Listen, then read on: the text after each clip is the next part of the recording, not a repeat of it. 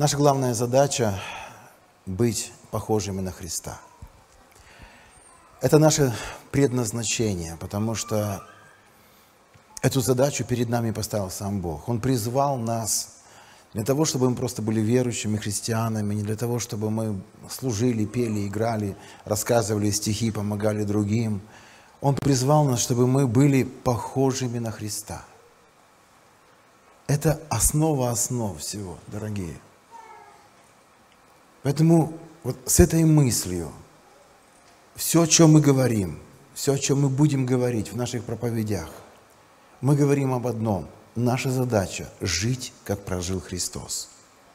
Наша задача – иметь тот же характер, как и у Него. Это кроткий, смиренный и послушный.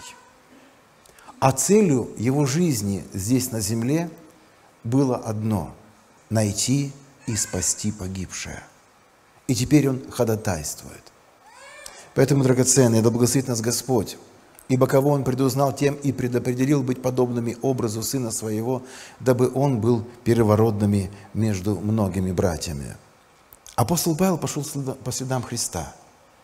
И он говорит такую сильную фразу, что ради братьев моих, то есть евреев, я готов быть отлучен от Христа. Потому что у меня постоянно, мне всегда очень грустно – и я полон бесконечной, непрекращающейся боли. То есть человек, подобный Христу, он даже насладиться жизнью нормально не может, и верой своей насладиться не может, если кто-то из его близких, родственников, друзей не с ним. Потому что каждый раз, когда он поклоняется Богу, он вспоминает, Господи, если сейчас все закончится, я пойду в рай, а он пойдет в ад – как я жить буду с этим? Если мой ребенок, мои родители, мои близкие, мой брат, моя сестра не со мною, не в Боге, я не могу наслаждаться. Апостол Павел говорит, у меня постоянная боль, у меня постоянная печаль. Я не могу ничего с этим сделать. Мне Христос много дал. Он мне вечную жизнь дал, и награда мне готовится. Но это никогда меня не оставляет. Господи, что же с ними будет? Как с ними будет? Иисус стоял у Иерусалима и плакал. У него текли слезы. Он говорит, Иерусалим, Иерусалим, сколько раз я хотел собрать тебя. Он видел эту, эту погибель Иерусалима. Он понимал, что они отвергли Христа, отвергли Его. Ему было очень больно, очень больно. Дорогие мои, это, это естественная любовь. И когда Иисус принял крещение, или то, что мы говорили, помазание – он уже любил людей. Он не принял помазание для любви. Он уже любил людей, потому что Лука, он объясняет это, когда Иисус 12-летним вернулся из храма, написано, что он был в любви у, у Бога и всего народа. И там слово стоит любви. Это в расположении, в благодарности – то есть Иисус, мы, у нас не принято говорить об этом, потому что это такое апокрафическое, да, жизнь Христа от 12 лет и до 30, она такая, ну, тайная. Но там очень ясно говорится об этом, что люди его любили, люди за ним шли. Людям он очень нравился. Почему? Да потому что он добрый был. Да потому что он любил людей. Потому что благодарят, любят в ответ и заводят дружбу с теми, кто любит – Иисус был именно таким. И вот пришло на него помазание, пришла на него сила Духа Святого там во время крещения. И сразу, немедленно после этого, он был поведен Духом в пустыню для искушения дьявола. Теперь будьте внимательны. Именно там он учился уповать на помазание. Что это значит? У него было достаточно силы. У него было достаточно бэкграунда сзади в своем отце – он однажды сказал ученикам, неужели я не могу умолить Отца, и Он даст 12, более чем 12 легионов ангелов? То есть тьму пришлет сюда, чтобы это все, вот исчадие ада разметать просто. Нет. Но там, когда он находился, когда дьявол атаковал его, он включал помазание и говорил, написано. Потом еще раз, написано. Он как бы сам отходил в сторону – и давал действие тому помазанию, которое было в нем, которое зиждилось на Слове Божьем. Дорогие, сначала любовь, потом помазание. Еще раз, сначала любовь, потом помазание. Луки 12 глава, 49 стих. «Огонь пришел я не извести на землю, и как желал бы, чтобы он уже возгорелся». Здесь в греческом э, слово «огонь» стоит «ярость». Он говорит, я некую ярость принес на землю. И я так хочу, чтобы это все уже разгорелось. Потому что он пришел не улучшить мир. Он не пришел сделать жизнь, упростить людей. Он пришел спасти людей от грехов. И мы, как церковь, сегодня призваны не улучшать жизнь людей. Это у нас очень хорошо получается. Богатые люди имеют деньги, мы даем десятину, мы можем делать разные проекты, помогать бедным, ремонтировать, приносить, покупать уголь, покупать хлеб, помогать финансово. И это нормально. Мы хотим улучшить жизнь человека. Но самое главное, что мы должны сделать, мы должны его спасти. А для этого просто нашего добра недостаточно, просто нашей любви недостаточно. Нам нужно помазание. И Иисус объясняет, что я так хочу, чтобы это разгорелось. Потому что нужен действительно огонь, чтобы вот эти веревки греха, которые связывают людей, чтобы они были опалены и разрушены. Чтобы грех, в котором живет человек, чтобы был просто разнесен в пух и прах. И рисом, макаронами и стаканом воды ты это не сделаешь. Нужна благодать, сильная благодать. И вот об этом я бы хотел, чтобы мы сегодня с вами поговорили – Мир нуждается не в улучшении, а в огне Евангелия. Еще раз. Мир нуждается не в улучшении, а в огне Евангелия. Когда ребенок в утробе матери, он питается пуповиной, через пуповину. Потом эту пуповину ему отрезают. И ему его кормят. Сначала его заставляют кушать, его кормят. Или грудь дают, или бутылочку, но его кормят. Потом второй процесс, его заставляют кушать. Потом просто готовят для него еду. То есть ребенок растет, ему готовят еду и предлагают кушать.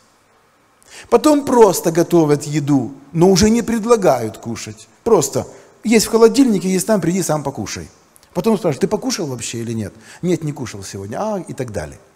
А потом приходит время, что нужно и самим и готовить эту еду, и кушать. Понимаете? То есть мы растем, но мы без питания не можем. Нам уже никому не нужен телефон на проводе. Мы, никто с собой зарядку с длинным удлинителем не таскаем. Нам нужно заряжаться и разряжаться. Нам нужно заряжаться и это делать постоянно. Смотрите, что делал Иисус – Смотрите, что сделал Иисус. Луки 5, 15, 16. Написано так. «Ибо тем более распространялась молва о нем, и великое множество народа стекалось к нему слушать и врачеваться у него от болезней своих». И следующий стих. «Но он уходил в пустынные места и молился». Ему на небе не нужна была молитва. Он в небесах не молился – Потому что, если образно сказать, он там был притянут пуповиной. Он там был на постоянной зарядке. Но он на землю пришел во плоти. И ему нужно было, чтобы разрядиться, ему нужно было постоянно заряжаться. И когда стекались к нему люди – и когда люди в нем так сильно нуждались, и казалось бы, вот сейчас должно произойти, потому что все ожидают, в это самое время он понимал, что ему больше нечего дать, и он уходил. Вы помните все историю, когда женщина, очень больная, многие годы, прикоснулась к нему, и ученики, Иисус говорит, кто ко мне прикоснулся? Ученик говорит, Господи, так много людей прикасаются к тебе, и ты говоришь, все теснят тебя, и ты говоришь такое – он говорит, нет, я почувствовал, сила от меня отошла. То есть Иисус все время заряжался. Хочу, чтобы вы запомнили одну фразу. Жизнь во плоти не позволяет нам быть источником, а только резервуаром, то есть сосудом. Еще раз, жизнь во плоти не позволяет нам быть источником, но только резервуаром, который наполняется и опять опустошается, наполняется и опустошается. Дорогие мои, так мы устроены – так устроена наша жизнь. Мы много уже об этом говорили. Для того, чтобы пришло пробуждение, и пробуждение двигалось дальше, длилось, нужно каждый день. Первая апостольская церковь каждый день собиралась для молитвы. Мы говорили о бразильском движении Мараната. Они каждый день утром и вечером собираются на служение. И для них это норма. Выходной суббота. Шесть дней в неделю. Каждый день утром и вечером у них богослужение – Читайте о любом пробуждении, которое начиналось на земле, которое происходило здесь. Всегда молитвы были каждый день. Каждое утро, каждый вечер, каждую ночь люди жаждали и молились. Люди наполняли, наполняли свой резервуар. И потом они отдавали это все. Без этого мы не можем жить. Итак, запомните, жизнь во плоти не позволяет нам быть источником, но только резервуаром, то есть только сосудом, который нужно наполнить извне. И поэтому Ефесянам, 1 Ефесянам 5.17, 1 Ефесянам 5.17, апостол Павел говорит так, непрестанно молитесь, то есть непрерывно это делаете. Слово непрерывно, постоянно пребывайте в молитве, наполняйте, наполняйте свой резервуар. Это необходимо. Дальше, Евреям 3.15 то, что было прочитано сегодня. И так будем через него непрестанно то есть постоянно, всегда приносить Богу жертву хвалы, то есть плод уст, прославляющих имя Его, постоянно. Апостол Павел объясняет о неком процессе, который нам нужно постоянно, постоянно делать. Дальше написано Колоссянам 4.2. Колоссянам 4.2. Будьте постоянны в молитве, бодрствуйте в ней с благодарением. Слово «постоянно» здесь в греческом обозначает быть преданным, пребывать в верности. То есть снова говорится «постоянно». До тех пор, пока мест твой сосуд наполнится, пока мест твой резервуар наполнится этой Божьей благодатью, чтобы тебе было что отдать другим. Ефесянам 6:18. «Всякую молитвою и прошением молитесь во всякое время». То есть здесь говорится, да, опять-таки о постоянстве, о упорстве, о настойчивости, о терпимости, то есть во всякое время. Находи это время для того, чтобы постоянно пребывать в молитве, для того, чтобы постоянно пребывать в Боге, чтобы наполняться Его присутствием. Хвали Его, поклоняйся Ему, молись на языках, делай это. И это великая благодать. Римлянам 12, 12. Римлянам 12, 12. Утешайтесь надеждой, в скорби будьте терпеливы, в молитве постоянны. Слово Божие наполнено этим постоянством молитвы. Потому что мы не источник, дорогие мои. Мы не можем сегодня что-то получить на собрании и жить с этим целую неделю. Когда ты придешь домой, тебе нужно снова молиться – когда ты перед едой, тебе нужно снова молиться. Послушайте, не в том, что мы боимся отравления от этой еды, а в том, что это есть повод поговорить с Богом. Когда ты уединяешься где-то, у тебя есть возможность помолиться, помолись, просто скажи Богу несколько слов. Когда ты ложишься спать, помолись Богу. Когда утром встаешь, помолись Богу, побудь с Ним побольше времени, побудь с Ним час, сорок минут – Побудь с Ним больше, побудь в Его Слове. Тебе нужно наполняться. Потому что твой резервуар, он, оно, оно все уходит. И, и независимо от того, кто ты и сколько лет ты верующий, нет такого понятия, как накоп... У нас нет батарейки внутри. Если есть, то очень маленькая. Вот такая малюсенькая. У Христа ее точно не было. Потому что он постоянно молился. У Павла не было, потому что он постоянно молился. Ему нужно было это помазание. Помазание, оно так действует, когда ты наполняешься, а потом ты отдаешь. 18 глава Евангелия от Луки, прямо с первого стиха.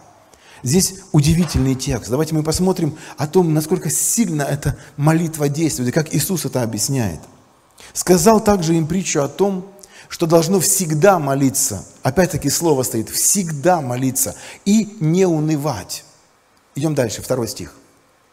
Говоря, в одном городе был судья, который Бога не боялся и людей не стыдился. Вообще четкая характеристика многих наглых людей. Ни страха Божьего, ни уважения к людям. Понимаете, о чем я? Иногда ты говоришь, ну ты хоть маму послушайся, ну хоть папу послушайся, ну хоть меня послушайся. Я иногда обращаюсь к человеку и говорю, слушай, ну Бог это не боишься, это сто процентов, я вижу. Но меня как пастор или просто как человека, у меня волосы седые, у меня уже внуки есть, ну хоть меня послушайся. И вот характеристика судьи – это характеристика многих людей сегодня, у которых стыда перед людьми нет, а перед Богом страха. И первый уровень – это всегда стыд перед людьми, а потом приходит и страх Божий. Идем дальше, третий стих. В том же городе была одна вдова, и она, приходя к нему, говорила, защити меня от соперника моего. В то время потерять мужа – это трагедия. Ты остаешься, остаешься на сквозняке, на ветру, абсолютно незащищенным. И видно, кто-то там начал претендовать на ее, может быть, какое-то маленькое имение, ее последнюю надежду. Я так предполагаю. С кем-то у нее конфликт. И конфликт несправедливый.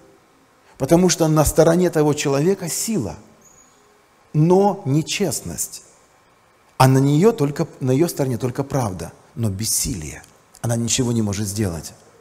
И вот она приходит к судье за силой, чтобы он ее защитил. Четвертый стих.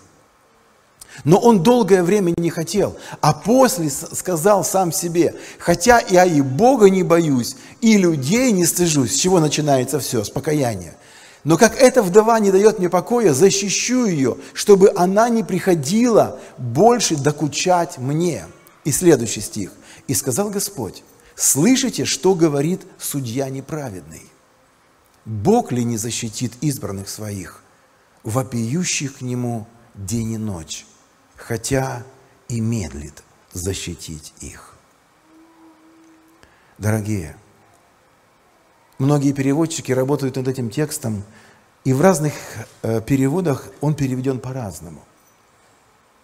Многие оправдывают Бога – и здесь поставили даже знак вопроса, а что вы думаете, он медлит защитить?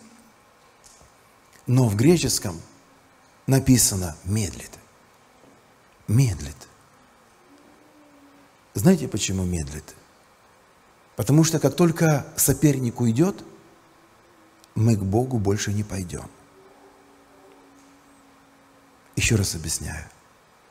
Как только Бог решит нашу проблему – мы больше к Богу не пойдем, потому что Бог нам перестанет быть нужным. Потому что до проблемы мы к Нему не ходили. Потому что до проблемы у нас было все хорошо, и у нас не было молитвенного, навыка. Мы жили сами по себе, нам было очень хорошо. Смотри следующий стих. «Сказываю вам, что подаст им защиту вскоре, но Сын Человеческий, придя, найдет ли веру на земле. Дорогие, он говорит, он быстро подаст. В самый нужный момент оно свернет, как молния, оно придет мгновенно, но процесс к этому будет длинный. До тех пор, пока у тебя не будет молитвенного навыка. Потому что цель Бога – спасти твою душу и провести тебя на более высокий уровень. И вопрос не в сопернике – этого соперника, который есть у тебя, Бог может удалить и без твоих молитв. Но Он хочет, чтобы мы с вами научились молиться. Потому что когда закончится нужда, закончится и молитва. И поэтому Бог медлит. Запомните еще одну фразу. Мы не можем накопить молитву, так как наш резервуар ограничен. Но мы должны накопить навык всегда молиться. Вот что делают с нами наши нужды. Вот что делают с нами наши соперники и наши боли. Когда мы приходим в это состояние, мы вдруг начинаем молиться. Мы начинаем молиться, мы начинаем искать Бога. И говорим, Боже, почему не отвечаешь? Господи, почему не приходишь? А Бог смотрит – и еще чуть-чуть, тебе нужно еще переломиться. Вот пойти на ту сторону, чтобы у тебя был этот навык, чтобы ты постоянно молился, чтобы ты постоянно молилась. Потому что как только заберу от тебя нужду, опять будет та прежняя жизнь. Когда нам больно, когда нам тяжело, сколько обещаний мы даем Богу. Как слезно мы молимся и ищем Его. Мы стоим перед болеющим ребенком, который, у которого высокая температура или ужасные боли, или неизлечимая болезнь. Мы готовы Богу все отдать. Все отдать. И в словах мы все отдаем.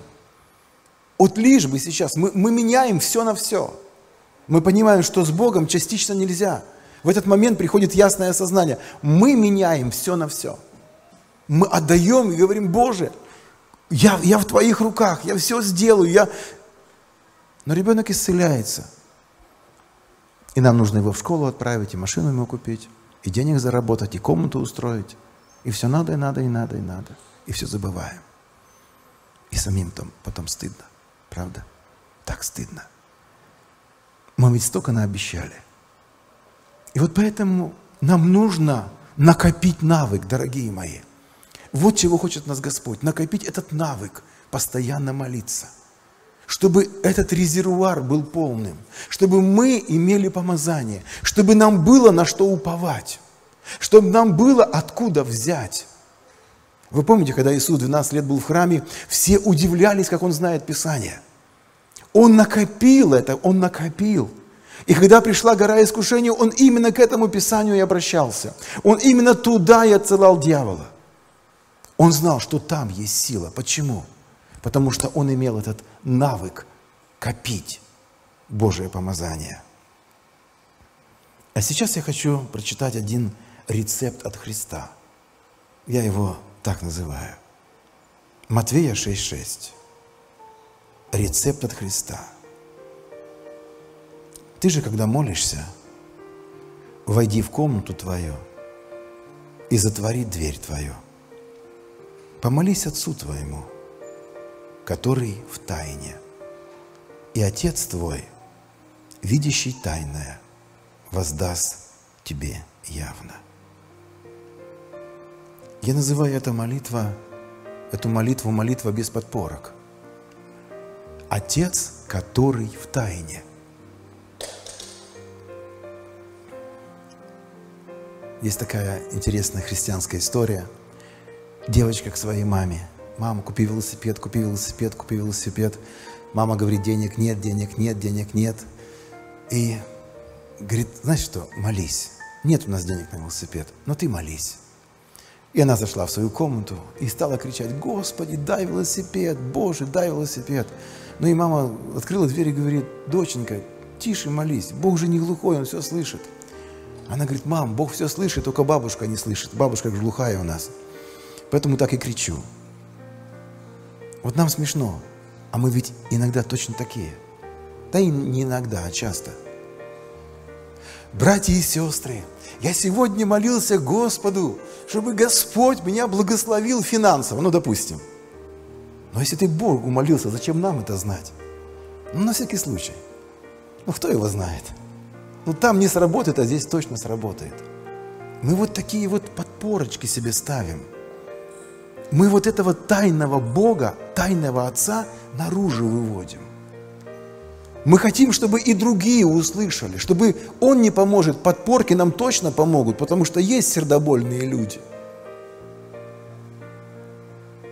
Понимаете, о чем я? Хитрим. Ох, как хитрим иногда. Нечестно поступаем – мы со слезами о чем-то свидетельствуем и говорим, как мы молимся о чем-то, как мы желаем чего-то, как мы хотим чего-то. А зачем мне это знать, если ты с Богом говоришь? Драгоценные мои, это рецепт от Иисуса. Он говорит, когда ты молишься, когда у тебя есть нужда, у тебя есть отношения только с Богом. У тебя есть отношения только с Ним –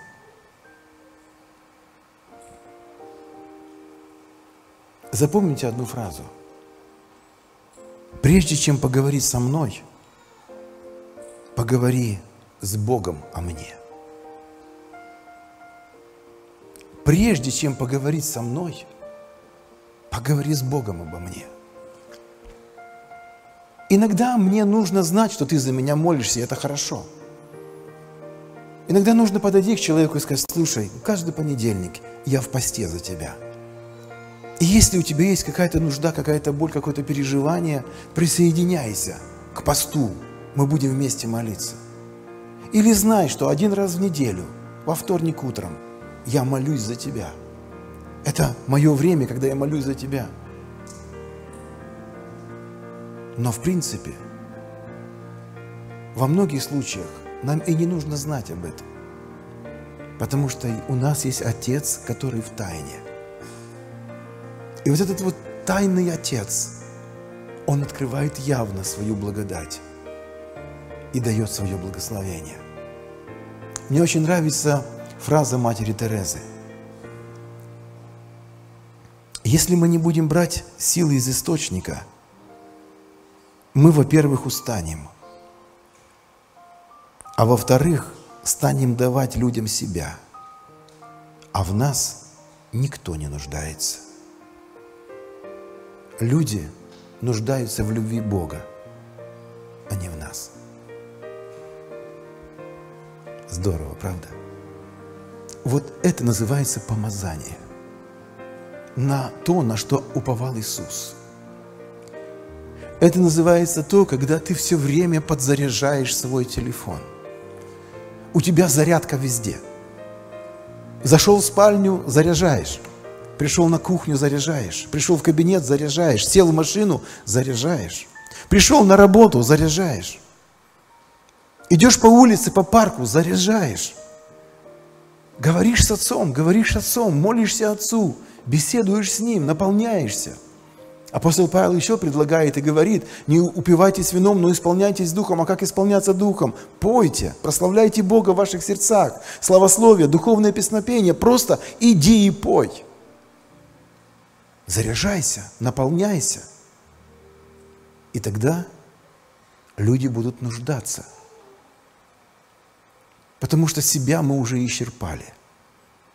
Грех больше нас, мир больше нас.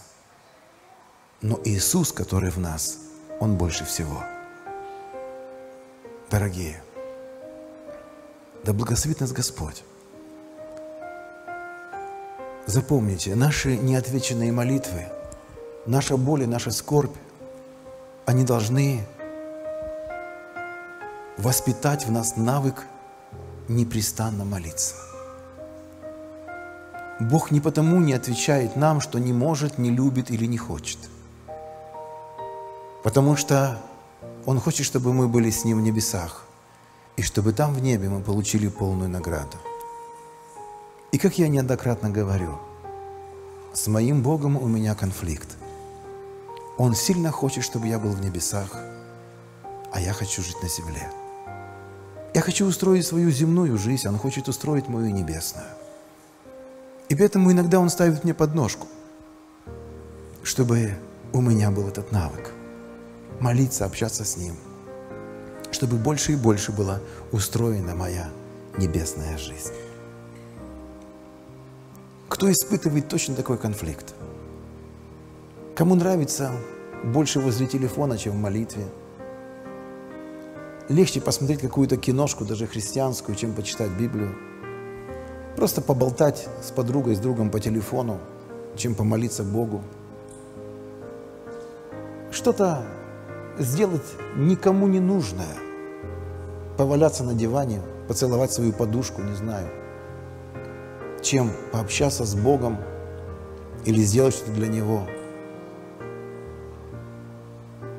Я хочу с такими помолиться сегодня. Я хочу, чтобы, дорогие, чтобы что-то повернулось, что-то поменялось в нашей жизни. Чтобы мы стали молитвенными людьми, понимаете?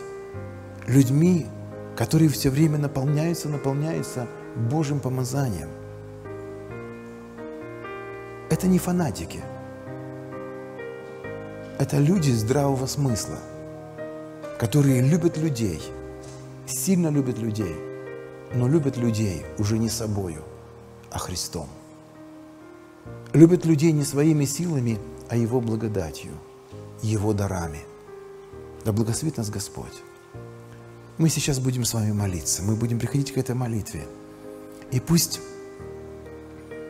осознание того места, где мы находимся, придет сейчас к нам. Этот неверный судья сказал, я Бога не боюсь и людей не стыжусь. Мне вообще все. Мне все равно. Но есть одна проблема. Она меня докучает. Но, по крайней мере, он сознал свой уровень. Не покаялся, у него был другой мотив – осознать. Давайте мы осознаем свой уровень. Сколько времени мы отдаем молитве? Сколько времени мы заряжаемся от нашего Бога?